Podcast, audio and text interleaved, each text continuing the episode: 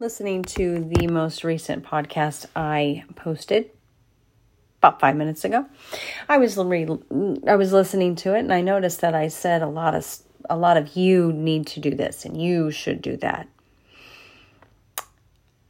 I want to come on here to let you know that I am sharing what I am going through in my head, like what I am thinking through in my head. I do not believe that I can handle a full out keto diet, but I am positive that I have um, I have that what is called insulin resistance, and I believe that I consume too many carbohydrates.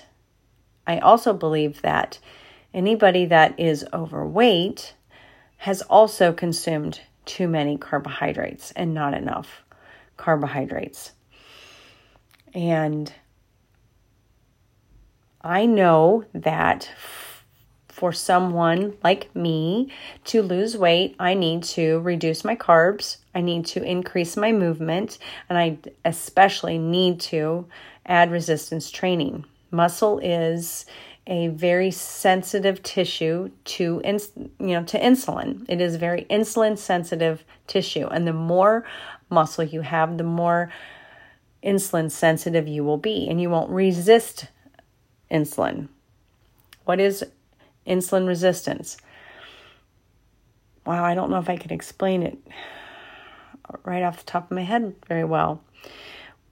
We're just going to say that when you eat carbohydrates, your body burns carbohydrates for energy.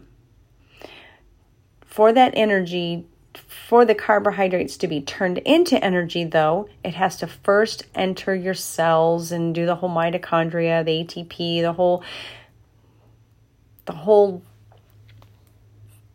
chemical reaction that we don't need to go into. But know that those carbohydrates have to go into your cell. And to get into your, your cells, it needs a key to get in there. And that key is insulin. So insulin unlocks the door and lets the carbohydrates in the cells, and then the cells' little factories turn it into energy. Okay? Now, for somebody who's insulin resistant, um, that cell is already full of energy and cannot take any more. And so they have put extra the cells have put extra padlocks on the on the door. So the insulin needs doesn't have the right keys to get in there. So what happens insulin takes it somewhere else and stores it in the body as fat. Now know that I am not a doctor. I am not a scientist.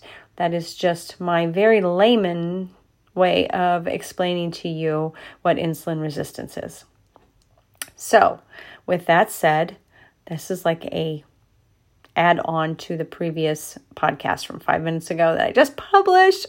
I didn't even listen to it, and I just published it because if I listen too much to what I say, I don't have enough guts to publish. So I guess I'm just going to have to publish all these rambling little podcasts.